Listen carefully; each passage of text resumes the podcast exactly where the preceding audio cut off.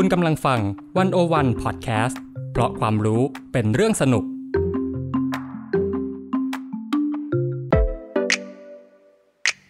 One-O-One In Focus เจาะไฮไลท์เด่น เศรษฐกิจสังคมการเมืองทั้งไทยและเทศโดยกองบรรณาธิการ The One-O-One dot World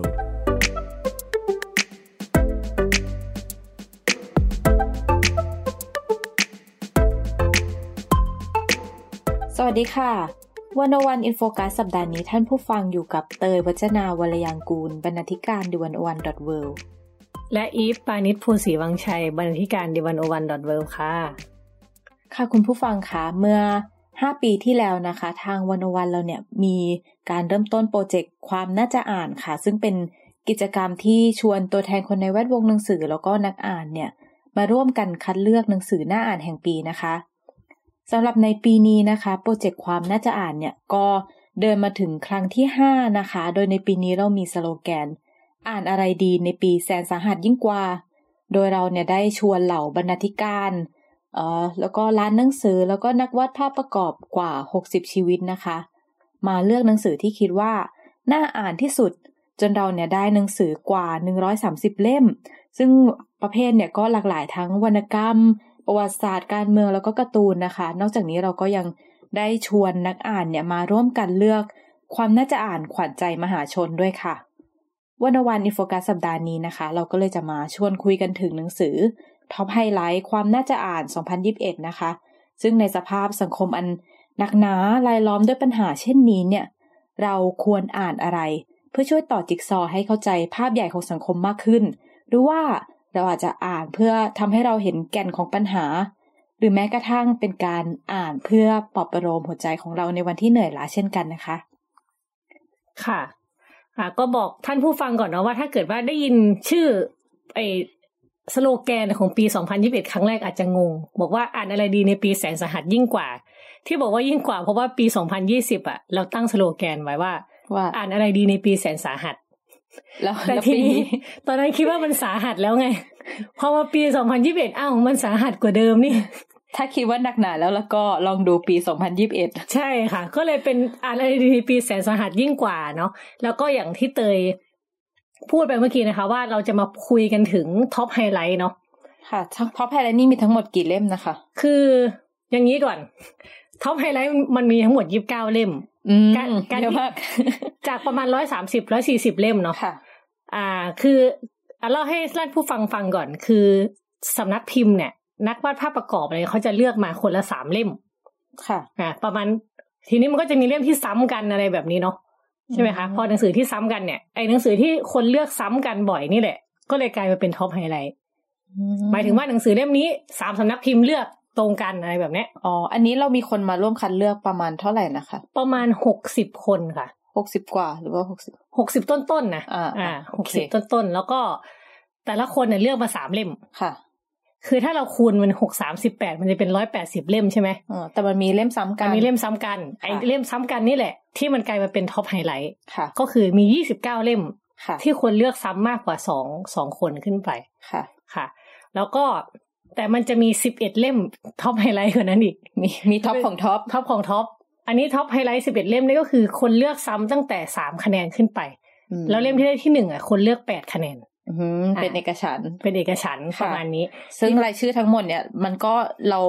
เราบอกไว้แล้วในเว็บไซต์ เราวันนี้เราอาจจะไม่ได้หยิบมาคุยทั้งหมดเนาะถ้าคุยยี่สิบเก้าเล่มอะน่าจะต้องหลายชั่วโมงหลายชั่วโมงแล้วก็เลยคัดมาแค่สิบเอ็ดเล่มค่ะ เออ แล้วก็ ก็เผื่อว่าใครกำลังหาหนังสืออ่านเนาะช่วงนี้ ค่ะ อืม ค่ะ ก็ก็โอเคเรา เอาเลยไหมอ่าเริ่มเลย ซึ่งซึ่งเราจะหยิบมาสิบเอ็ดเล่ม ใช่ใช่ซึ่งเป็นสิบเอ็ดเล่มที่เราที่จริงบนเว็บไซต์วันวันเนี่ยเรามีเขียนรีวิวถึงทั้งหมดเนาะทั้งสิบเอ็ดเล่มสิบเอ็ดเล่ม ให้นักเขียนสิบเอ็ดคนมาเขียนถึงหนังสือสิบเอ็ดเล่ม อืมซึ่งใครอยากสนใจเล่มไหนอะไปอ่านเจาะได้เลยแต่ละเล่ม แต่วันนี้เราจะมาแบบ ทำให้เห็นน้ำจิ้มว่าแบบเออแต่ละเล่มมันเป็นยังไง นี่โหพูดจาน่าตื่นเต้น โอเค เริ่มที่เล่มแรกเนาะเล่มแรกของ Top Highlight อันนี้เราอ่าเริ่มที่เล่มที่สิบเอ็ดเล่มที่สิบเอ็ดอะอ่าเรียงเรียงตามคะแนนประมาณนี้มันมีคะแนนอยู่แต่ว่าเล่มที่สิบเอ็ดเนี่ยก็มีเล่มที่ได้คะแนนเท่า ๆกันอีกหลายเล่ม ใช่ใช่ใช่ประมาณนี้โอเค อ่าเล่มที่สิบเอ็ดนะคะแล้วเริ่มก็คือเล่มคุ้นศึกศักดินาพยาดินอินทรีย์อ่าเล่มนี้หลายคนต้องรู้จักกันอยู่แล้วคือของอาหาจารย์มากของอาจารย์นัทพลใจจริงเนาะของสำนักพิมพ์ฟ้าเดียวกันค่ะหนังสือเล่มนี้ก็ว่าด้วยเรื่องการเมืองไทยภายใต้ระเบียบโลกของสหรัฐสหรัฐอเมริกาปีช่วงปีสองสี่เก้าหนึ่งถึงปีสองพันห้าร้อยซึ่งเป็นหนังสือการเมืองที่คนพูดถึงเยอะมากนะ ช่วงที่ออกมา ใช่ค่ะ ก็อย่างที่เรารู้กันว่ามันมาถูกถูกที่ถูกเวลาตอนนั้นอะ ก็ช่วงนั้นก็มีม็อบมีอะไรเกิดขึ้นเนาะแล้วคนก็หันกลับไปอ่านประวัติศาสตร์กันมากนะคะ ซึ่งไองานชิ้นเนี้ยของอาจารย์นัทพลใจจริงเนี่ยก็กลับไปย้อนดูช่วงเวลาช่วงที่สหรัฐอเมริกาเนี่ยเข้ามามีอิทธิพลต่อการเมืองไทยอืมเนาะซึ่งถ้าใครอยากแบบรู้เรื่องคร่าวๆ เนี่ย สามารถไปอ่านบทรีวิวของกสิดิตอนันทนาธรได้อืมนะคะค่ะซึ่งก็เขียนในในเว็บไซต์เนาะค่ะก็เรื่องนี้เนี่ย ถามว่าถ้าคนชอบประวัติศาสตร์นะมันเหมือนดู เรียกว่าอะไรดูหนังที่แบบเชื่อดเฉือนกันทางการเมืองอะขนาดนั้น เออ มันสนุกมากคือมันมีทั้งแบบเรื่องสมัยก่อนมีอ่าประชาธิปัตย์เวลาตอนเลือกตั้งเขาเล่นเกมกันยังไง มีแบบมีการแต่ละพักการเมืองใส่ร้ายคู่แข่งยังไง หรือว่าจอมพลปอเนี่ยรักษาอำนาจตัวเองยังไง ให้อยู่ได้ ท่ามกลางการที่ คือมีความพยายามลุกฮือจากกลุ่มรอยัลลิสต์เนาะแล้วก็ยังมีกลุ่มของปีดีอีก คือตอนนั้นมันมีหลายก๊กหลังจากหลังจากเปลี่ยนแปลงการปกครองมา คือถ้าพูดถึงช่วงสองสี่เก้าหนึ่งเนี่ย ถ้าคนสนใจประวัติศาสตร์การเมืองจะรู้ว่ามันเป็นการแบบตีโต้กลับมาของเอ่อระบอบกษัตริย์ที่มาสู้กับประชาธิปไตยการเมืองช่วงนั้นมันก็เลยเชื่อดเฉือนมากรวมถึงเอ่อที่เมื่อกี้ที่บอกว่าคือมันมีการเข้ามาของอเมริกาด้วยใช่คือทั้งใช่การเมืองภายในแล้วก็การเมือง ภายนอกประเทศด้วย อ่าอืมคือชื่อหนังสือเนี่ย ขุนศึกศักดินาพญาอินทรีที่เขาว่าเนี่ยมันคือสามกลุ่มหลักที่มีค่ะอิทธิพลตอนนั้นเนาะขุนศึกคือใครขุนศึกก็ทหารกับตำรวจอืมศักดินาก็คือเจ้ากับพวกที่นิยมเจ้าค่ะ ส่วนพญาอินทรีก็คือสหรัฐอเมริกา อืมไอ้สามก๊กเสาเนี่ยสามก๊กเนี่ย มันจะเออเขาจะเล่นเกมกันยังไง สนุกมากแล้วอาจารย์นัทพลเนี่ยเขาคืออาจารย์ธงชัยวินิจกูลเขียนไว้ในคำนำเสนอหนังสือก็เขียนดีนะครับใช้คำว่าอาจารย์นัทพลเนี่ยเป็นหนูห้องสมุดอะหมายความว่าเป็นคนที่สามารถไปค้นหาข้อมูล ไปซอกแซกรู้ไปว่าซอกแซกเล่มไหนมันอยู่ตรงไหนใช่ไปหยิบเอาเอกสารนู่นนี่แล้วมาเรียงเขียนใหม่ให้เราอ่านเป็นประวัติศาสตร์ที่แบบเป็นเรื่องเป็นราวแล้วอะค่ะ คือเล่มนี้ก็เลยแบบน่าสนใจมากนะคะค่ะอันนี้ก็อ่านเองแล้วด้วย แล้วก็เออแบบ มันสนุกมันอินอินเออมันอินอะ แล้วยิ่งคือถ้าเกิดพออ่านเล่มนี้มันทำให้เราเห็นภาพการเมืองปัจจุบันชัดขึ้นด้วย อืมมันก็เป็นประวัติศาสตร์การเมืองเนาะใช่ค่ะ ใช่ ค่ะ ก็ประมาณนี้เนาะไปเล่มที่เล่มต่อไป อืมเล่มต่อไปก็คือ เรื่องแด่ผู้แหลกสลายนะคะ Reason to Stay Alive นะคะ ผู้เขียนคือแม t เฮกเนาะจากสำนักพิมพ์ Bookscape ค่ะอืมก็เล่มนี้เนอะเตยได้ได้เขียนรีวิวเองค่ะซึ่ง เอ่อ คุณแมทเฮกเนี่ยเขาเป็นนักเขียนวรรณกรรมชาวอังกฤษอืมเขาแต่ว่าเล่มเนี้ยเขามาเขียนเหมือนมันเป็นคล้ายๆ บันทึกเล่าถึงประสบการณ์การต่อสู้กับโรคซึมเศร้าของเขาเองอืมตเป็อนนที่แบบออกแนวความเรียงอย่างนี้ใช่ไหมมันกึ่งกึ่งมันเป็นความเรียงหรือว่าเหมือนรีวิวหนังสือด้วยนะ คือเขาเป็นเขาเป็นนักอ่านตัวยงอะ่ะ มันมันหลายอย่างอะ่ะ แต่มันเหมือนเป็นความเรียงสั้นๆ เป็นเหมือนบันทึกที่ถูกเอามาร้อยเรียงกันของแบบผู้ป่วยโรคซึมเศร้าที่เขา พยายามค้นหาตัวเอง พยายามทำความเข้าใจโรคซึมเศร้า แล้วก็พยายามอืมจะจะต่อสู้กับมัน คืออมถึงที่สุดมันอาจจะไม่ได้เรียกว่าแบบเอาชนะ เพราะว่ามันเป็นมันเป็นเรื่องที่แบบซับซ้อนแล้วก็บางที ผู้ป่วยเองยังไม่เข้าใจเลยว่าโรคซึมเศร้าอะที่จริงมันมันเป็นยังไง มันเป็นมันเป็นมุมที่มันเป็นปริศนามากอ่าแต่ว่าคือคุณแม็กคุณแมทเนี่ยเขาก็อยู่กับมันได้จนจนสามารถ ใช้ชีวิตปกติได้ มันอาจจะไม่ได้หายขาด แต่ว่าเขาสามารถกลับมาใช้ชีวิตแล้วก็ทำงานที่เขารักได้ดี ซึ่งเล่มเนี้ยก็คือที่อังกฤษเนี่ยคือคนอ่านเยอะมากเลยนะอืมเป็นหนังสือเล่มที่ดังอะเพราะว่ามันเหมือนเหมือนมันไม่ใช่หนังสือแบบว่า โอ้ how to อืมเอาชนะโรคซึมเศร้า แต่เหมือนเขาเหมือนเป็นเพื่อนที่มาเล่าให้ฟังว่าแบบเขาผ่านมันมายังไงด้วยอืมด้วยถ้อยคำที่มัน มันสวยงามมากด้วยความที่เขาเป็นนักเขียน แล้วเขาก็สามารถหยิบเอาแนวคิด เรื่องการทำเข้าใจโรคซึมเศร้าจากนักคิดนักเขียนอืมหลายๆคน เพราะว่าเขาเป็นนักอ่านตัวยงเนี่ยอ่าฮะมาเล่าให้เราฟังได้ด้วย ซึ่งมันแบบมีหลายมุมมอง หรือกระทั่งแบบวิธีคิดเรื่องที่ว่าแบบคนดังหลายคนเนี่ย ก็เป็นโรคซึมเศร้ามาก่อน อย่างวินสตันเชอร์ชิลอืมไม่ได้เชื่อนะ มาดเขาแบบเขา เป็นคนแข็งแรง เป็นคนเออแบบทำอะไรยิ่งใหญ่มาก แต่ว่าอืมตอนนั้นเขาเรียกว่าแบบเขามีหมาสีดำอ่าซึ่งเขาเขาเรียกโรคซึมเศร้าเนี่ยว่าเป็นหมาสีดำอ๋อแต่ว่าเหมือน คุณแมทเขาก็บอกว่า เวลาคนคนมองว่าคนยิ่งใหญ่เป็นโรคซึมเศร้า คนจะพูดว่า โอ้ยเขาทำนู่นทำนี่ได้เยอะแยะเลยนะแม้ว่าเขาเป็นโรคซึมเศร้าอืมแต่ที่จริงมันอาจจะไม่ใช่แบบนั้น มันอาจจะเป็นว่าเขาทำสิ่งนั้นได้ เพราะเขาเป็นโรคซึมเศร้าด้วย เพราะว่าอืมคุณแมทเขาเขามองว่า คนเป็นโรคซึมเศร้าเนี่ยมันต้องต่อสู้กับตัวเองเยอะมาก แล้วบางทีมันอืมมันเป็นแรงผลักดันให้ไปทำอะไรอย่างอื่นด้วย เหมือนที่เขาเขียน อืมเพื่อปลอบประโลมตัวเองจากการเป็นโรคซึมเศร้าด้วยเช่นกันเออค่ะอ่าฮะหรืออย่างมีนักเขียนเรื่องอะไรนะ ในกรงแก้วอะเบลจา ใช่ค่ะซิลเวียแพลทเออ ซึ่งเขาก็เขียนอืมเขียนเรื่องโรคที่เขาเป็นไว้อืมในนิยายนั้นอย่างอย่างละเอียดเลย ซึ่งมันก็โรคโรคซึมเศร้าเนี่ยมันก็ผลักดันที่ทำให้เกิด ผลงานชิ้นเอกหลายๆชิ้นเช่นกัน อือหืออือหือค่ะค่ะ หรือคุณแมทเฮกเองเขาก็เขียนเรื่องห้องสมุดเที่ยงคืนด้วยนะเป็นเป็นวรรณกรรมอ๋อที่ที่คนก็จริงๆก็มีชื่อหนังสือค่ะคนก็เลือกมาเหมือนกันนะเรื่องค่ะนี้อ๋ออือหือค่ะแต่ว่าจริง ๆ คุณคุณแมทเนี่ยตอนนั้นเขาป่วยปีหนึ่งเก้าเก้าเก้าใช่ไหมใช่ค่ะเออนานนะตอนนั้นยังไม่มีใครรู้จักมันนานแล้วในในสมัยที่แบบคนยังแบบไม่เข้าใจว่าโรคซึมเศร้าอืมเป็นอะไรแบบ เอ้าทำไมคุณป่วยแล้วก็แบบก็ดูสบายดีนี่นาอะไรอืมแบบเนี้ยม เออ แล้วมันมันยากมากที่จะบอกคนอื่นว่าแบบตัวเองเป็นโรคซึมเศร้าอืมอืมยิ่งไม่รู้นะแบบเขาบอกว่าแบบความเป็นผู้ชายที่คนคาดหวังว่าแบบห้ามอ่อนแอห้ามร้องไห้อย่างเงี้ยอืมการป่วยเป็นโรคนี้มันมันยิ่งแบบโดนสังคมมองอีกแบบหนึ่ง แต่ว่าเล่มนี้เขาก็เอ่อสะท้อนประสบการณ์ของเขาเนอะซึ่งเขาก็ย้ำว่าอืมผู้ป่วยโรคซึมเศร้าเนี่ย มันมีประสบการณ์แตกต่างกันมากแต่ละคนมีเอกลักษณ์ ซึ่งมันอาจจะ ไม่ได้ใช้ได้กับทุกคนอืมแต่ว่าเราคิดว่ามันมันดีมากที่จะแบบอ่านเล่มนี้เพื่อทำความเข้าใจโรคซึมเศร้า อืมอืมอืมค่ะค่ะอะ แล้วก็ต่อไปเออต่อไปเหรอถามอีกนิดนึงได้ไหมค่ะได้ได้แบบเขาชื่อหนังสือภาษาอังกฤษมันคือ reason to stay alive เนาะมันเขามีพูดชัดๆไหมว่าเขาอยู่เขาอยู่เพื่ออะไรเขาดำรงอยู่เขามีชีวิตอยู่เพื่ออะไรมันมันมีอะไรที่ช่วยทำให้เขาแบบไปต่อได้อย่างเงี้ยคือ ตอนเขาเป็นเรื่องโรคซึมเศร้าเนี่ยอืมเขาเขาคิดเรื่องความตายเยอะเนาะอืมแล้วมันก็พอคิดเรื่องความตายมันก็ต้องคิดเรื่องการดำรงอยู่ด้วยเหมือนกันอืมคือมันต้องพยายามหาเหตุผลว่าเราจะมีชีวิตต่อไปเพื่ออะไรอืมบางคนอาจจะรู้สึกว่าแบบเออมันต้องเป็นสิ่งที่ยิ่งใหญ่หรือเปล่า เราต้องมีชีวิตอยู่เพื่อ เพื่อช่วยเหลือใครสักคนมีครอบครัวที่ดี พูดถึงเป้าหมายใหญ่ ๆ แต่สำหรับเขาอะเหตุผลมันมันมันเยอะมากเลย แต่ความเยอะนั้นมันคือแบบสิ่งละอันพันละน้อย เช่นแบบ เราอยากมีชีวิตอยู่เพราะว่าเรารู้สึกว่าการได้กินกาแฟตอนเช้าอะอืมมันดีต่อชีวิตมาก การได้พูดคุยกับคนรักอะมันมันมีความหมายนะอืมมันมีมันมีสิ่งดีๆ อันเล็กๆ เกิดขึ้นในชีวิตมากมายที่อืมเรา มันทำให้เรารู้สึกว่าเรา เราสมควรมีชีวิตอยู่อืมอืมอืมอืมค่ะ ก็ โอเค เล่มนี้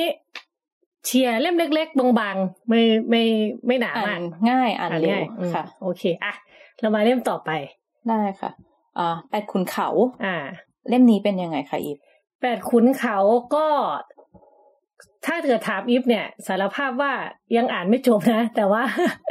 แต่ว่าทุกคนหลายคนชอบกันมากนะคะ เรื่องเนี้ย คือมันเป็นเรื่องว่าด้วยการปีนเขาแหละ อันนี้แต่เป็นนิยายใช่ไหมเป็นนิยายนิยายวรรขณองกรรมอิคุณตาลีเปาโล ใช่ค่ะ ก็เล่มเนี้ยเนี่ย มันเป็นว่าด้วยเรื่องการปีนเขากับความสัมพันธ์ค่ะระหว่างผู้ชายกับผู้ชายอืม แต่ว่ามันยังมันไม่ได้ชัดเจนนะว่าว่ามันคืออะไรคือมันมีเรื่องพ่อกับลูกด้วยอะไรด้วยอะไรแบบเนี้ย อันนี้เล่าแบบคนยังอ่านไม่จบแล้วคนยังอ่านไม่จบ แต่ว่าวรรณกรรมนี่ก็ต้องไปอ่านเองบางทีเล่าเยอะมันมันจะแบบไม่ได้อรรถรสไง spoil spoil ไม่ได้ได้เออแต่คือเล่มนี้ก็มีคนพูดถึงเยอะมากเหมือนกันนะคะ ใช่ค่ะ เพราะว่าอ่าคือมันจะเป็นมวลบรรยากาศเวลาเขาบรรยายอะเรื่องบนขุนเขาบนหรออะไรเงี้ย คือแบบมันเห็นภาพ มันเห็นภาพ แล้วมันดีมันละเอียดอ่อน คือมันมีคนรีวิวที่เป็น อ่า ผู้อ่านจากทางบ้านเนี่ย ที่ส่งมาที่วันโอวันเนี่ยนะคะเขาก็บอกว่า อ่านวันเนี้ยตอนอายุเท่าเนี้ยก็จะคิดอีกแบบหนึง่งค่ะถ้าเกิดว่าโตขึ้นไปอ่านมาอีกก็จะหันมามองอีกแบบหนึ่งแล้วคนแต่ละช่วงวัยอ่านหนังสือเรื่องนี้ก็จะตีความแตกต่างกันน่ะเออ แต่ว่าจริงๆนะสังเกตอะคนคนมีอายุอาจจะชอบหนังสือเรื่องนี้แสดงว่ามัมันตกผลึกไงมันน่าจะมีแง่มุมที่ทำให้แบบมันเป็นเรื่องที่ไม่ได้บอกเราตรงๆอะใช่ใช่ใช่เวลาหนังสือที่เราบอกว่าถ้าถ้าอายุเราเปลี่ยนไปแล้วเราจะอืมมองมันต่างไปอะ เออ เพราะว่าแบบมันจะมีเรื่องระหว่างบรรทัดที่เขาคุยกับเราอีกเรื่องหนึ่งแต่ที่จริงมันอาจจะหมายถึงเรื่องอื่นได้ด้วยอะใช่ นี่เดี๋ยวขอ อ่านประโยคแรกให้ฟังได้ไหมอะอะเพื่อให้คนอ่านให้คนฟังเนี่ยได้พอรู้ว่ามันมาทรงไหนค่ะเขาขึ้นแบบนี้เลยนะคะเขาบอกว่า พ่อผมเดินเขาในแบบของพ่อ มักไม่ไต่ตรอง เอาแต่ดันทุรังและบ้าบิน พ่อปีนเขายังไม่ออมแรง แข่งกับใครสักคนหรืออะไรสักอย่างตลอดเวลา และหากเห็นว่าทางเส้นนั้นยาวไกล พ่อจะลัดไปตามทางที่ชันที่สุด เวลาเดินเขากับพ่อห้ามหยุด ห้ามบ่นว่าหิวหรือเหนื่อย หรือหนาว แต่ร้องเพลงเพราะๆได้ โดยเฉพาะอย่างยิ่งหากฝนตกฟ้าขนองหรือหมอกลงหนา และกู่ร้องขณะกระโจนลงไปตามพื้นหิมะ นี่เป็นยังไง แค่เริ่มต้นก็แบบ เริ่มต้นก็งดงามแล้วอะ ค่ะ อืม เล่มบางมากนะคะ เล่มเนี้ย ไม่ไม่ไม่ได้หนาประมาณสองร้อยหน้าอืมแต่อีฟยังอ่านไม่จบ แต่อีฟอ่านไม่จบก็เลยแบบไม่ไม่อยากพูดเยอะ แต่ว่า โดยรวมมันมันประมาณนี้คือ ถ้าใครอยากได้วรรณกรรมที่เอาไว้แบบ เอ้ยแบบ โอบอุ้มหัวใจเรา อืมอะไรแบบเนี้ยค่ะ ก็ควรอ่านเล่มนี้ ก็ควรอ่านเล่มนี้ใช่อะโอเค ไปเล่มต่อไป เมื่อค่ะโลกซึมเศร้ามาร์คฟิชเชอร์โลกสัจนิยมแบบทุนและลัดดาแลนด์อ่าของคุณสรวิทย์ชัยนามอ่าอาจารย์สรวิทย์ชัยนามนะคะเขาค่ะพิมพ์ด้วยสำนักพิมพ์ Illumination Editions เนาะเล่มนี้สนุกมาก อยากชวนทุกคนอ่าน อืมคือมันมันไพมันเปิดแว่นตาใหม่ๆให้เรามองโลก คือคืออย่างคนเนี่ยเป็นโรคซึมเศร้าเยอะใช่ไหมค่ะช่วงคือเราไม่แน่ใจหรอกว่ามัน แต่ว่ามันมีตัวเลขหรือมันมีปรากฏการณ์การเป็นโรคซึมเศร้ามากขึ้น หรือถึงไม่เป็นโรคซึมเศร้า เป็นเรื่องที่มันมันพูดถึงมากใช่ขึ้นเรื่อยใช่ หรือว่าถึงไม่เป็นโรคซึมเศร้า อะ คนก็รู้สึกซึมเศร้าๆอืมแบบเป็นอะเป็นอาการเป็นความซึมเศร้า ซึมเศร้ารวมหมู่อะเออมันมีคำเรียกอยู่ อาจารย์สอนวิทย์ก็ยกงานของมาร์คฟิชเชอร์มานะคะชี้ชวนให้เราดูว่าไอ้โรคซึมเศร้าที่ว่าเนี่ย มันเกิดขึ้นเพราะทุนนิยมหรือเปล่า อืมหมายความว่าทุนนิยมอะบีบคั้นให้เราต้องดีขึ้นเสมอเสมออะเราต้องพัฒนาเราตัวเอต้องงพัฒนาขึ้นเรื่อยตัวเองๆสามารถสร้างผลผลิตมากขึ้นเรื่อยใช่ แล้วทำไปเท่าไหร่ก็เหมือนจะไม่พอๆอืมแล้วยิ่งคนยุคหลังเนี่ย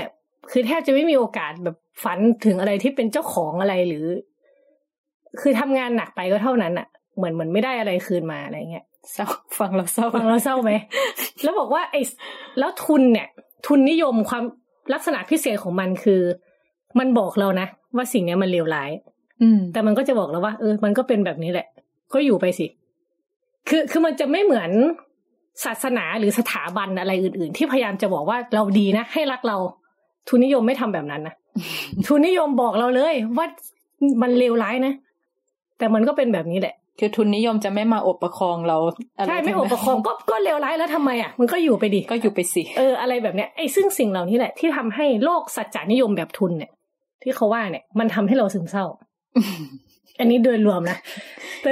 แค่แค่เปิดมาก็เศร้าแล้แล้ววอะแล้วก็เศร้าละแต่ต้องไปอ่านคืออาจารย์สรวิทย์นี่แสบเขียนหนังสือสนุกค่ะ แล้วแบบกวนอะอืมอืมเออหรือแบบเอ้ยมันมีคำหลายคำมันมันอืมดีดีคือ คือไม่ได้ไม่เครียดไม่ต้องมีความรู้เรื่องเศรษฐศาสตร์ ไม่ต้องมีความรู้เรื่องซ้ายไม่ต้องมีความรู้เรื่องทุนนิยมอะไร อ่านได้สนุกมาก อืมค่ะอืมเล่มนี้นี่ก็คือมีคนนักอ่านโหวตเข้ามาเยอะด้วย ใช่เล่มเล่มนี้เป็นเล่มความน่าจะอ่านขวัญใจมหาชนอืมคือก็คือมีผู้อ่านทางบ้านมาร่วมร่วมสนุกโหวตกับเรา แล้วก็ใช่โหวตให้เล่มนี้ ใช่ค่ะโอเค ดีดีชวนมาก โอเคค่ะ อะเดี๋ยวเราไปไวๆนะเพราะว่าเรามีหลายเล่มรออยู่อะอะเล่มที่เจ็ดเมื่อโลกไม่มีเรา อ่าค่ะค่ะ The World Without Us เอออ่า เขียนโดยคุณอลันไวส์แมนนะคะ แปลโดยอาจารย์อ้อยนะคะสรันรัตน์การจนาวนิชซึ่ง วันโอวันก็เคยสัมภาษณ์นะไปอ่านบทสัมภาษณ์นักแปลด้วยก็ได้ขายของหลายอย่างเหลือเกิน โอเคอ่าเมื่อโลกไม่มีเราเนี่ย อันนี้มีเขียนรีวิวไว้คุณเพชรมนุปวิทย์นะคะค่ะก็เขียนรีวิวไว้ก็ไปอ่านได้แต่เป็นว่าเรื่องเกี่ยวกับ ง่ายๆคำถามง่าย ๆ เลย โลกจะเป็นยังไงถ้าไม่มีมนุษย์ เอ้าอ่า ลองคิดภาพคือคือพูดง่ายๆมนุษย์มันมันทำลายโลกเยอะเพราะว่าอืมสภาพแวดล้อมภูมิอากาศของโลกมันเปลี่ยนไปเยอะใช่ไหมค่ะเขาก็มีการตั้งคำถามว่า โลกมันจะเป็นยังไง ถ้าไม่มีมนุษย์อยู่อืมแบบจินตนาการอะเออ ซึ่งซึ่งสนุกมากอันนี้คือ คือคุณอลันไวแมนเนี่ยเขาเป็นนักข่าวค่ะหนังสือเล่มนี้ขยายมาจากบทความ อะคิดภาพสมมุตินิวยอร์กเมืองใหญ่ๆเลยนะอืมหนังสือเขาก็เขียนไว้ถ้าเกิดว่าจู่ๆวันหนึ่งเนี่ย เอาคนออกจาก ไม่ให้ทำงานแหละเอาคนออกจากเมืองเลย ไม่ให้วิศวกรไปดูท่อน้ำอะไรที่ต่ออยู่ใต้เมืองอะ แล้วจู่ๆน้ำก็จะทะลักเข้ามาอย่างรุนแรงไปกินเมือง สักพักความชื้นเริ่มทำงาน ไม่มีคนอยู่ไม่มีอะไร เถาวันเลยก็จะลุดเลี้ยวเกี่ยว คือธรรธรรมชาติเนี่ยจะค่อย ๆ เข้ามายึดครองคือเมืงพานกลับเข้ามา อืมแล้วจริง ๆ ธรรมชาติก็ไม่เป็นไรพูดง่ายๆธรรมชาติไม่มีคนอยู่ก็ได้อืมแต่คนน่ะไม่มีธรรมชาติอะไม่ได้ คือโลกไม่มีมนุษย์อะได้ แต่มนุษย์อะอยู่โดยที่ไม่มีโลกอะไม่ได้ อืมคือหนังสือมันชวนเรากลับไปตั้งคำถาม ถึงว่าแบบเออเช็คดูดีๆนะ ว่าที่ผ่านมาเราทำอะไรทำอะไรกับโลไปกนี้บ้างอะแล้วถ้าเกิดว่าวันไหนที่โลกมันไม่มีเรามันจะเป็นยังไงอะค่ะ มันก็อาจจะดีกว่าที่มีเราอยู่ก็ได้อะไรแบบเนี้ยเอ้าพูดแล้วเศร้าไหมเศร้าอีกแล้วเออ ดีคือคือมันเป็นหนังสือจริง ๆ มันจะว่าด้วยเรื่องสิ่งแวดล้อมก็ใช่นะ แต่ มันก็เป็นคำถามมันมีคำถามพวกเชิงแบบมันอาจจะตั้งคำถามที่ใหญ่กว่านั้นนะใช่ว่าแบบใช่มนุษย์มีอยู่เพื่ออะไรอะอืมเอ้าเราก็เลิกทำเลยไหมล่ะ เราไม่ต้องพอดแคสต์เราไม่ต้องอะไร เศร้าอีกแล้ว เอออะอันอันนี้สนุกก็อยากอยากให้ไปอ่านนะคะ ค่ะ เล่มต่อไปอ่าเล่มนี้สำคัญมากทำไมเล่มที่หกเขินเลยนะชื่อเรื่องไม่มีใครเป็นเจ้าของความหวังเพียงผู้เดียวค่ะ ชื่อยาวมากเออผู้เขียนก็คือปานิชโพสีวังชัยค่ะก็คืออีฟเองค่ะ ก็ค่ะก็ขอขออภัย ท่านผู้ฟังเลยนะคะที่ต้องมาเล่าเรื่องหนังสือตัวเองคือขายของขายของอาคือนิดนึงคือหนังสือเล่มนี้มัน อันนี้มีคนเลือกมาเนาะอันนี้ค่ะเราไม่ได้เลือกเองใช่ไหมครับมันก็เลยจ่ายไปหลายบาทโธ่อ่าโอเค เล่มนี้เป็นรวมสารคดีค่ะนะซึ่งก็อ่าส่วนมากก็รวมจากวันโอวันนี่แหละค่ะเขามีเล่มมีเรื่องใหม่ที่เขียนเฉพาะเรื่องนี้เรื่องที่เฉพาะรวมเล่มเรื่องนี้อืมเรื่องหนึ่งค่ะ ก็ก็ก็ถ้าอยากถ้าอยากรู้ว่าเป็นยังไงลองไปอ่านบทความที่ลงไม่ให้บทเล่าวันนี่จริงเลยเหรอไม่ให้เล่าเลยเหรอคือในหนังสือนี่มีภาพประกอบสีสีสวยงามนะคะค่ะคือเป็นสารคดีแหละว่าด้วยเรื่องแบบชีวิตของคนจะใช้คำว่าตัวเล็กตัวน้อยเหรอชีวิตของคนทั่วไปแหละ ที่เขาต้องเผชิญชีวิตขทั้องกับคนหลากหลายแง่มุมในสังคมที่บางบางเรื่องเราอาจจะไม่เคยเห็นเนาะอืมใช่ค่ะ ก็มีแบบ ก็มีเซตชุดม้ามวยหวยหม้อเนาะที่ไปค่ะดูตามอะมีไปสนามม้าสนามมวยไปดูอะ sex worker นะคะ ว่าเขาทำงานยังไง มีวิถีชีวิตยังไง ต้องการ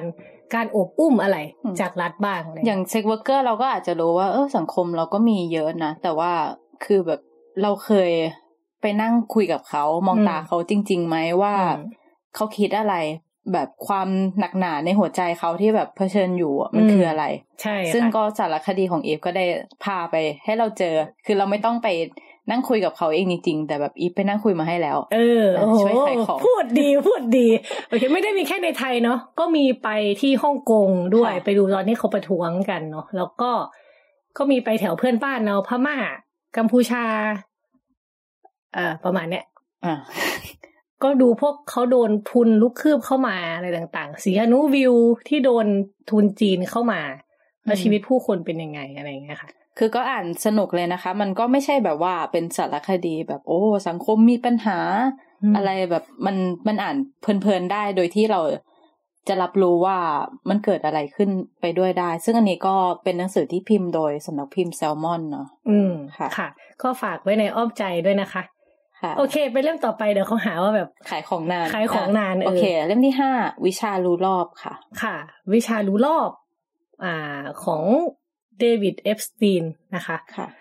อันนี้พิมพ์โดยสำนักพิมพ์ซอเนาะวิชารู้รอบเนี่ย ถ้าพูดโดยย่อๆเนี่ย มันเป็นหนังสือเป็นวิชาที่ว่าด้วยความเป็นเป็ดอืมเป็นเป็ดหมายความว่า รู้ได้กราบรู้ได้โอ้โหมามุไม่กใช่นี้ไปไม่เป็นเลย ไม่ใช่เป็ดแบบนั้น เออ เป็ดนี่คืออะไรก็เป็ดนั่นแหละ กล้าบกล้าไปแหละเออยังไงต่อคือบินบินก็ไม่สูงว่ายน้ำก็ไม่เก่ง คือคนที่ทำได้หลายอย่าง แต่ว่าไม่ได้เก่ง ไม่ได้เก่งแบบว่าลึกอย่างใช่หนึ่งใช่ใช่คือหนังสือเล่มเนี้ยเขาก็จะพาเราไปดูว่า เอ้ยจริง ๆ แล้วเนี่ย การรู้รอบเนี่ย มันก็อาจจะมีประโยชน์ของมันหรือเปล่า อืมมีประโยชน์กว่าการรู้ลึก คือมันก็ไม่ใช่เป็นคำตอบตายตัวนะคะ แบบว่าค่ะเช่น ไอศาสตร์ไอการที่คนเรามันรู้รอบหลาย ๆ อย่าง เนี่ย มันอาจจะทำให้เรา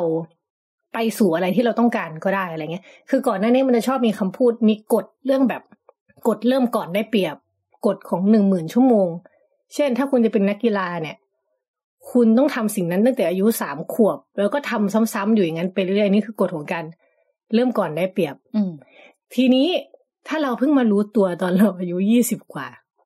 ว่าเราอยากตีกอล์ฟเนี่ยเราไม่มีทางเป็นไทเกอร์บูดได้เลย มันเศร้าไหมชีวิตอะอืม ก็มันมันช้าไปเปล่าเออ แต่ว่าอันเนี้ยเขาก็จะพาเราไปดูว่าเอ้ยจริง ๆ มันมันมนุษย์เนี่ยมันสามารถรู้อะไรได้ได้หลาย ๆ อย่างเนาะแล้วก็อืมเอามาเชื่อมโยงในการมองโลกหรือใช้ชีวิตหรือ หรือนำพาชีวิตตัวเองไปสู่จุดที่อยากไปได้อะไรแบบเนี้ยค่ะเออ ก็ก็สนุกดีก็เป็นหนังเป็นหนังสือที่เอางานวิชาการเอางานวิจัยอะไรมา มาให้เราดูเนาะค่ะอันนี้เขาไปอ่านรีวิวได้ในวันโอวันเขียนโดยคุณการทีลาภูริวิกัยนะคะ ค่ะ ค่ะ เล่มต่อมาค่ะ เศรษฐศาสตร์ความจนค่ะ ค่ะ เศรษฐศาสตร์ความจนนะคะ หรือ Poor Economics เนี่ยก็เป็นเล่มที่เขียนโดยสองนักเศรษฐศาสตร์โนเบลเนาะที่ค่ะเขาไปทำวิจัยเกี่ยวกับเรื่องความจน คือเล่มนี้โดยย่อก็คือว่าเขาพาเราไปเปิดแว่นตาใหม่ ๆ แล้วก็ทลายมายาคติที่เกี่ยวกับความยากจนออกไปอืมเออ คือเรื่องเรื่องกับดักความยากจนอะไรแบบเนี้ย ที่คนก็จะแบบ พยายามแก้ปัญหาความยากจนด้วยวิธีการเดิมๆ คือคือความยากจนเนี่ยหลายคนก็บอกว่าเนี่ยมันเป็นภัยคุกคามของโลกเนาะค่ะเออนึกออกไหมแล้วก็นี่แหละ คนก็จะบอกว่า พอเรามองความยากจนในมิติเดิมอะ มันก็จะแก้ปัญหาแบบเดิม แต่ว่าหนังสือเล่มเนี้ยจะพาเราไปเห็นอ่าความยากจนในมิติใหม่ๆเนาะว่าบางทีคนเรามัน มันโดนโกง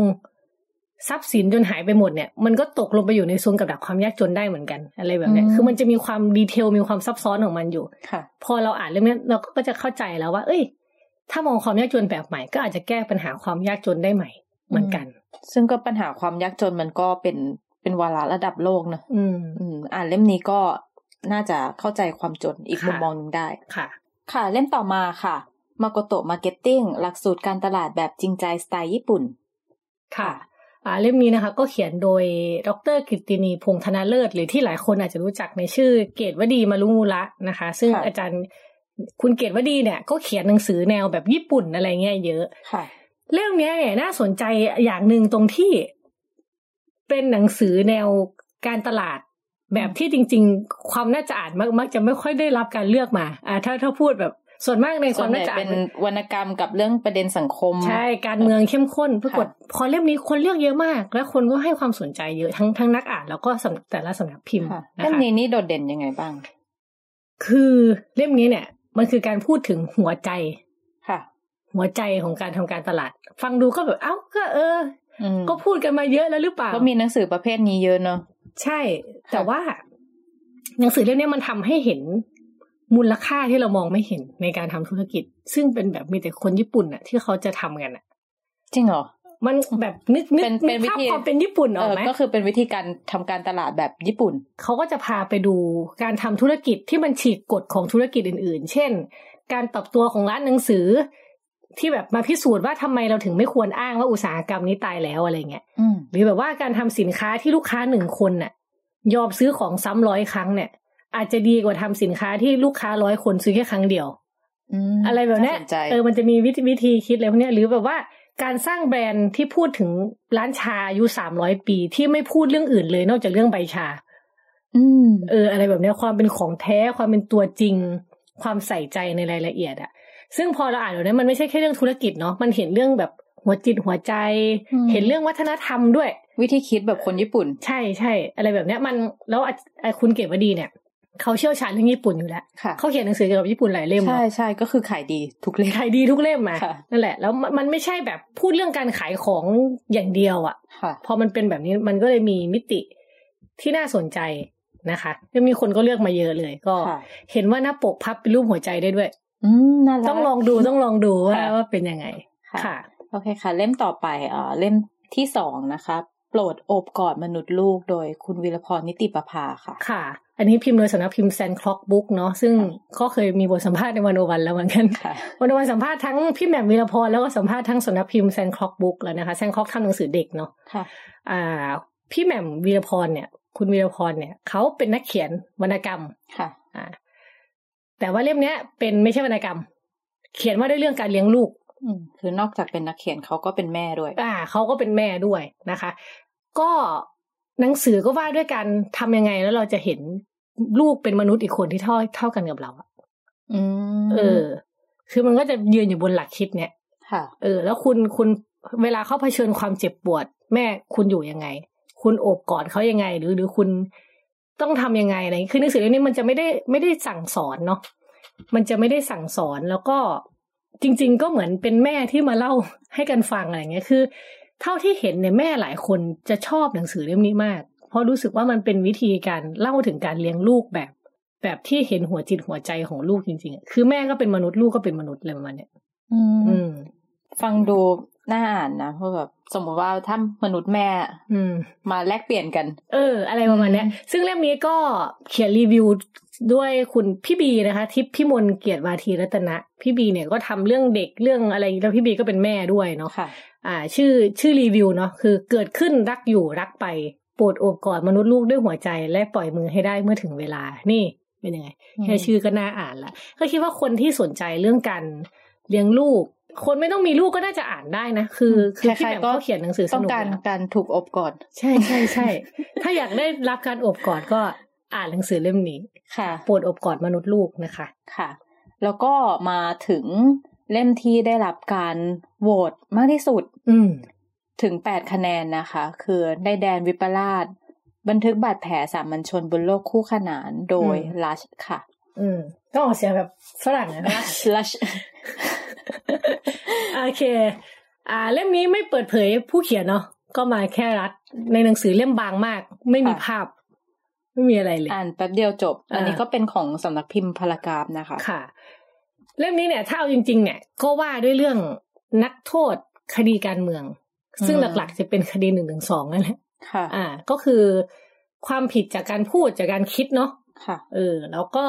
คุณรัฐเนี่ยเขาเป็นนักข่าว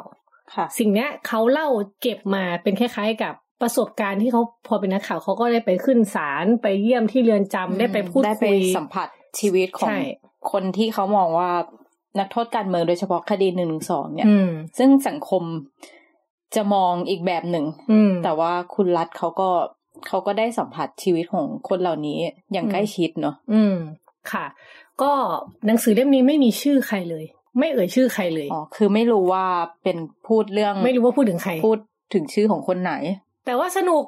คือคือคือเขาปล่อยที่ว่างให้ให้เราได้ คือถ้าคนตามการเมืองอยู่แล้วอะอ่านแล้วก็จะพอรู้ว่าหมายถึงใคร แล้วเขาก็เล่าเรื่องแบบภาษาดีด้วย แต่ไม่ไม่พยายามที่จะงดงามมาก แต่อ่านแล้วก็บางอันก็มีฮาอืมบางอันก็มีเศร้าอะไรแบค่ะบเนี้ยอืม ค่ะ คิดว่าทำไมทำไมเล่มนี้คนถึงเลือกเยอะ แล้วก็เอาจริงแบบ คือคนก็พูดถึงเยอะนะนอกจากโปรเจกต์ความน่าจะอ่านเราก็จะเห็นแบบอืมคนที่พูดถึงหนังสือเล่มนี้กันเยอะมาก คือมันมาถูกที่ถูกเวลาด้วย อย่างที่เรารู้ว่าช่วงปีที่ผ่านมาเนี่ย ไม่ใช่ช่วง ไม่ใช่ช่วงปีอะเอาตั้งแต่สิบปี ตั้งแต่มี ปีห้าสามมาเป็นต้นมาเนี่ย มันมีนักโทษหรือผู้ที่โดนจับ เพราะคดีอืมการเมือง โดนจับ เพราะว่าพูด เพราะว่าคิดที่ไม่ตรงกับผู้มีอำนาจอะที่ที่ไม่ตรงกับที่รัฐต้องการให้เป็นอะมันเยอะมาก ซึ่งสิ่งเนี้ยมันสั่งสมมาในสังคมเราตลอดใช่ไหมแต่พอตอนนี้หนังสือเล่มนี้มันออกมาในจังหวะเวลาที่แบบคนมันกำลังคนกำลังเรียกร้องเรื่องเออนี้ว่ามันเป็นเรื่องที่มีปัญหานะแล้วก็ใช่มีหนำซ้ำก็คือคนที่ออกมาเรียกร้องก็คือ โดนจับ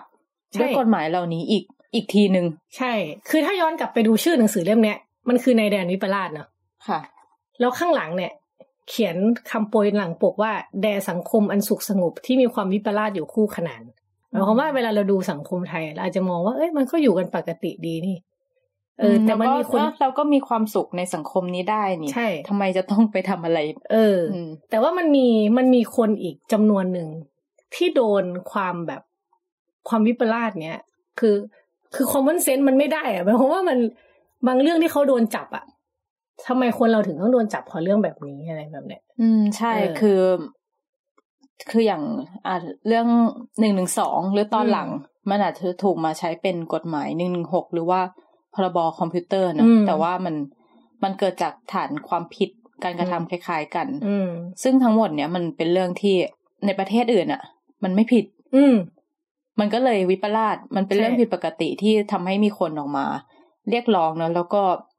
มันมันเป็นความรู้สึกว่ามันมันมีความผิดปกติ แล้วมันควรสมควรได้รับการแก้ไข แต่ว่าอย่างที่เราก็เห็นในทุกวันนี้เนอะว่าอย่างอย่างคดีหนึ่งสองเนี่ยก็มีคนช่วงปีที่ผ่านมาโดนกันไปเป็นร้อยคน ซึ่งเราไม่อาจพูดได้ว่านี่มันเป็นความปกติอืมนี่มันไม่ใช่ความวิปลาสเออ ใช่ค่ะ แล้วเราได้การเขียนหนังสือของคุณรัฐเนี่ย ที่ใช้คือเขาเล่าเรื่องแบบบางทีเขาตลกหน้าตายด้วยนะ กับเรื่องที่มันวิปลาสได้ขนาดเนี้ยแล้วเราด้วยประสบการณ์จริงที่เขาได้ไปเจอมา มันก็จะมีบางเรื่องที่ไม่ได้ปรากฏในหน้าสื่อ เออ แล้วก็นี่ไม่ใช่วรรณกรรมเนาะนี่เป็นเรื่องที่เกิดขึ้นจริง ๆ แต่เล่าได้ด้วยภาษาที่แบบเออดีงามมากนะคะ แล้วก็เล่มนี้เนี่ย ได้พี่หนึ่งวรพจน์พันพงศ์มาเขียนรีวิวให้เนาะค่ะอันนี้ก็น่าสนใจคือพี่หนึ่งก็เขียนถึงว่า อ่านแล้วอะคิดถึงคล้ายๆ ตอนที่เล่มมันทำร้ายเราได้แค่นี้แหละ ของพรทิพย์มั่นคงอืมที่ได้เมื่อประมาณสองปีที่แล้ว คือคุณพรทิพย์เนี่ยก็เป็นนักโทษคดีหนึ่งสองอ่าแล้วก็เขียนเล่าเรื่องตอนอยู่ในคุกเนอะค่ะ ซึ่งเขาโดนจับเพราะว่าเขาเล่นละครเวทีเนาะค่ะอ่าพี่หนึ่งบอกว่าเนี่ย เห็นแล้วก็คิดถึงเรื่องมันทำร้ายเราได้แค่นี้แหละ เพราะว่าเขาเกลียดเกลียดที่ที่ต้นทางที่มาของหนังสือ คืองานเช่นนี้ไม่ควรเกิดขึ้นไม่ควรดำรงอยู่ เพราะว่ามันเป็นหลักฐานสะท้อนโดยตรงถึงความบัดซบปลาเถื่อนของกฎหมายนะคะแล้วก็เป็นหลักฐานน่าอับอายที่อธิบายว่าบ้านเมืองของเราไม่มีสิทธิเสรีภาพ แม้เพียงการคิดและการพูดอืมอืม คือเป็นหนังสือที่ถ้าเป็นไม่ได้คงไม่มีใครอยากให้มันมีอะคือเราเราอาจจะไม่ชอบที่เวลาเราพูดว่าหนังสือเล่มนี้ดีอะอืมแต่คือมันมันดีในความหมายที่ว่ามันมันสะท้อนสังคมได้ดีอืมแต่เราไม่อยากให้มีเรื่องแบบนี้มันเกิดขึ้น คือเราไม่อยากให้มีหนังสือแบบเนี้ยเออ เออ แต่ว่ามันดีที่มันสะท้อน ใช่ แต่มันมันมีก็เพราะว่าสังคมเราเป็นแบบนี้หนังสือมันก็เลยต้องมีแบบนี้ขึ้นมาอืมเนาะค่ะ ก็เล่มบางๆ อ่านยี่สิบนาทีจบในฟอนต์ใหญ่ด้วยไม่มีภาพไม่มีอะไร ก็ไล่ไปทีละคนนะคะ ก็สำนักพิมพ์พารากราฟอาจจะลองไปดูในเพจสำนักพิมพ์หรือว่าร้านหนังสือก็น่าจะยังมีอยู่เนาะค่ะ แต่เล่มมันเล็กต้องหายากนิดนึงไม่รู้หาเจอแบบเวลาหันสันอะไรอย่างงี้ค่ะ ค่ะ ก็อ่าน จบเร็วแล้วก็ดีก็อยากจะชวนให้ลองเปิดใจรับเล่มนี้อืมไว้ในอ้อมอกอ้อมใจด้วยค่ะเช่นเดียวกับเล่มอื่นๆในนะแดคะนวิปลาสถ้าถ้ามองดูสิบเอ็ดเล่มที่เราหยิบมาพูดกันเนี่ยเราอืมเราสามารถเห็นภาพรวมได้ไหมว่าแบบความน่าจะอ่านในปีเนี้ยมันแบบมันสะท้อนอะไร ก็เอาจริงส่วนมากเนี่ยเป็น non-fiction หมดเลยนะ มีอืม fiction ใช่แค่ใช่เรื่องเดียวมั้งใช่ก็คือแปดขุนเขาค่ะ ส่วนเรื่องที่เหลือเนี่ย เป็นเรื่องที่ ว่าด้วยเรื่องสังคมอืมความรู้แล้วก็การเมืองนะแบบเข้มๆอะค่ะ อ่า อ่า ซึ่งทีเนี้ยก็คิดว่าคนยุคคนทุกวันนี้นะคะ สนใจความรู้มากขึ้น เพื่อที่จะทำความเข้าใจสังคมที่ยังอยู่ในปัจจุบันนี่แหละค่ะซึ่งความรู้ที่ว่ามันมีก็มีหลายอย่างใช่ไหมคือจะเป็นเรื่องประวัติศาสตร์ไปเลย เหมือนอืมขุนศึกศักดินาก็ได้ เศรษฐศาสตร์ เศรษฐศาสตร์ความจนอืมหรือเมื่อโรคซึมเศร้าอะไรแบบเนี้ยค่ะหรือเรื่องสิ่งแวดล้อม หรืออยากจะอ่านชีวิตคนแบบไม่มีใครเป็นเจ้าของความหวังเพียงผู้เดียวเลยทำความเข้าใจผ่านผ่านเรื่องจริงที่ไปอืมดูชีวิตคนอะไรเงี้ยหรือวิชารู้รอบอะไรแบบเนี้ย คือค่ะคนเข้าใจว่าคนพยายามหาความรู้เพื่อที่จะคือทำความเข้าใจสังคมที่ตัวเองอยู่ด้วย แล้วเวลาอ่านความรู้พวกนี้บางทีมันก็ปลอบประโลมหัวใจเราได้ด้วยเหมือนกันนะมันสนุกอะแต่พูดจริง ๆนะแบบภาพรวมอะมันอืมเป็นแบบ พอมันมันเป็นนอนฟิกชันแล้วอะปัญหาที่มันพูดถึงอะอื มมันแบบมันเศร้าอะมันเศร้า แล้วถ้าเราถ้าเราเห็นทั้งหมดเนี้ยเราจะเห็นเลยว่าทุกอย่างมันเชื่อมโยงกันหมดนะค่ะ คือเรื่องเศรษฐศาสตร์ความจนเนี่ย เอาจริง ๆ ไปอ่านคู่กับ ไม่มีใครเป็นเจ้าของความหวังเพียงผู้เดียวก็ได้ เพราะว่ามันก็ไปเห็นอืมชีวิตเป็นคคนนที่โดนที่ทุนกดใช่ค่ะ ใช่หรืออย่างแด่ผู้แหลกสลายกับโรคซึมเมื่อโรคซึมเศร้าเนี่ยอืมมันก็ดูย้อนสะท้อนกันได้ว่า เอ้ย ความซึมเศร้าความซึมเศร้าอะมันในระบบทุนนิยม ใช่ เออ อะไรแบบเนี้ย หรือว่า the world without us เนี่ย เมื่อโลกไม่มีเราเนี่ย เออ มันก็มันก็โยงกับเรื่องทุนนิยมอะไรเงี้ยได้เหมือนกันนะค่ะ คือจิ๊กซอว์หลาย ๆ อย่างมันต่อเชื่อมโยงกัน อือืมมคือที่จริงมันเป็น มันก็เป็นลิสต์หนังสือที่ดีมากนะ คือแต่ละอืมเล่มที่ได้รับการโหวตมาเนี่ย มันก็อืมมันผ่านผ่านเอ่อสำนักพิมพ์ คนอืมทำหนังสือที่แบบเขาที่ให้เลือกนี่ไม่ได้ให้เลือกสังของสำนักพิมพ์ตัวเองนะคะอ่าซึ่งเขา อ่านแล้วเขาคิดว่าอยากแนะนำต่อออืมซึ่งแต่ละเล่มเนี่ยแบบทางกองวันวันเห็นแล้วก็แบบเออ ดีจริงเออ ใช่ค่ะ แล้วก็นั่นแหละ ก็จะคิดว่าจะมีอย่างนี้ไปทุกปีนะคะ ไม่อยากจะบอกเลยว่า คนที่มาส่งร่วมสนุกความน่าจะอ่านขวัญใจมหาชนที่เขียนความเห็นถูกใจ เนี่ย ได้ไปนะสิบเอ็ด top highlight ส่งถึงบ้าน อิจฉามาก อิจฉามาก ทีมงานยังอยากได้เองนะคะ คือได้ทั้งทั้งเซตเนี้ยที่เราอืมพูดถึงสิบเอ็ดเล่มเนี่ยใช่ค่ะ ซึ่งเขาเป็นคนที่มาร่วมโหวตหนังสือเนอะแล้วก็อืมเขียนความเห็น อืมซึ่งความเห็นเล่มที่เขาพูดถึงนี้ไม่ได้อยู่ในไม่ได้อยู่ในเล่มนี้ แต่ว่าเขาเขียนดีใช่ค่ะ ค่ะ แล้วทั้งหมดนี้นะคะ ก็คือ top highlight ความน่าจะอ่าน 2021 ค่ะ ซึ่งเอ่อทั้งหมดนี้ก็สามารถไปตามอ่านเพิ่มได้เนาะทางเว็บไซต์วันวันแล้วก็ อย่างที่เราบอกว่าแต่ละเล่มเนี่ยเรามีรีวิวอืมทั้ง11เล่มเลยก็อยาก สนใจเล่มไหนก็ไปตามอ่านอืมแบบเจาะลึกกันได้ในแต่ละเล่มค่ะ แต่ว่าวันวันไม่มีขายนะคะ ไม่ไม่ได้ขายหนังสือค่ะ ไม่ได้ขายหนังสือแค่แนะนำหนังสือเฉยถ้าอยากได้ไปดูตามเพจสำนักพิมพ์หรือตามร้านหนังสือนะคะๆค่ะค่ะ โอเค วันนี้ก็น่าจะประมาณนี้เนาะค่ะ คุณผู้ฟังสามารถติดตามรายการวันวันอินโฟกัสได้ทุกสัปดาห์ทางเว็บไซต์ d 1 1 w o r l d นะคะ วันนี้อ่าเตยวัจนาวรยังกูลค่ะ และอีฟปานิชโพสีวังชัยลาไปก่อนค่ะ สวัสดีค่ะ